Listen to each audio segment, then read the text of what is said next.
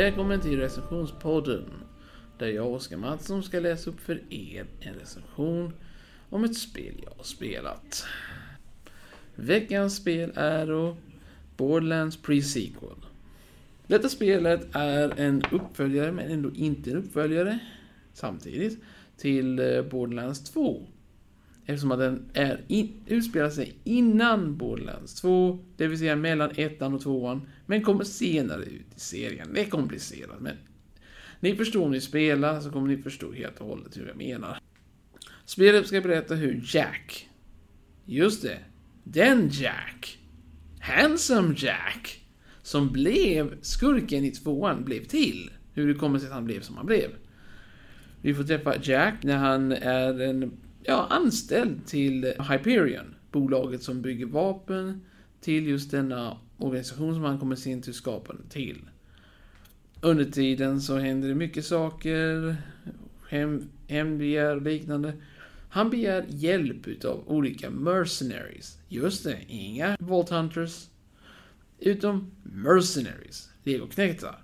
Detta gör spelet lite annorlunda eftersom att du har nu istället för hjältar, eller snarare valvjägare, eller Vault Hunters, så har du nu plötsligt en legoknektar som är där bara för att göra som han säger.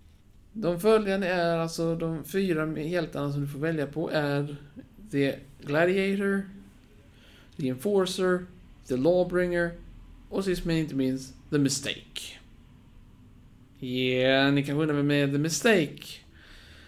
Jo, det visar sig vara Claptrap.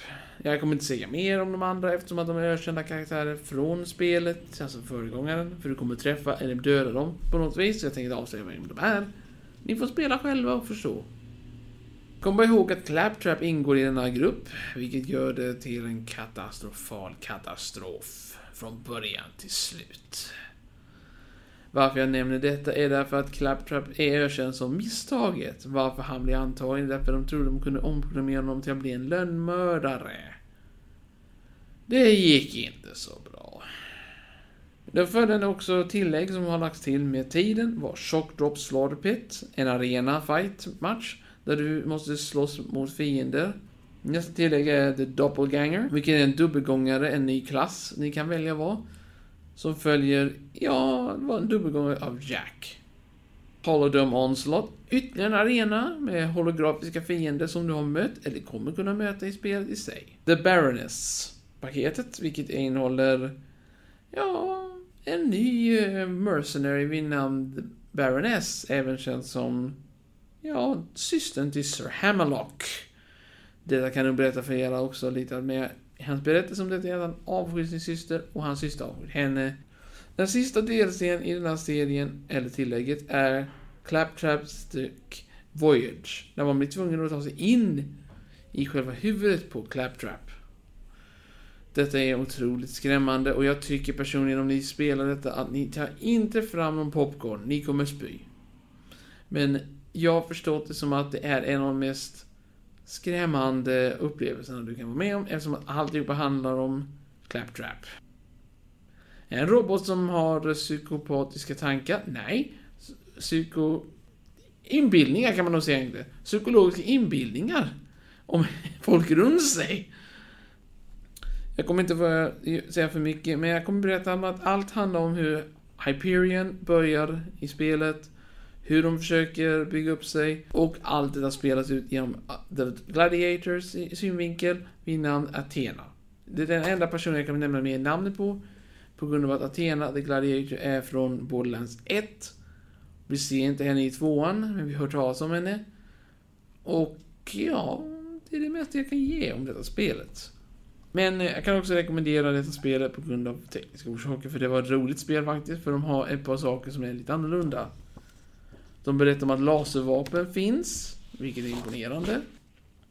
Det finns också cryo-weapons, också imponerande. Finns inte i Borderlands 2.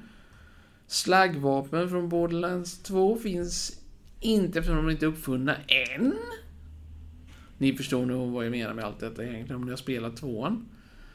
Men eh, sammanlagt så är det mycket små förändringar. Visst, vi träffar Torg igen från Borderlands 2 med en av delserierna.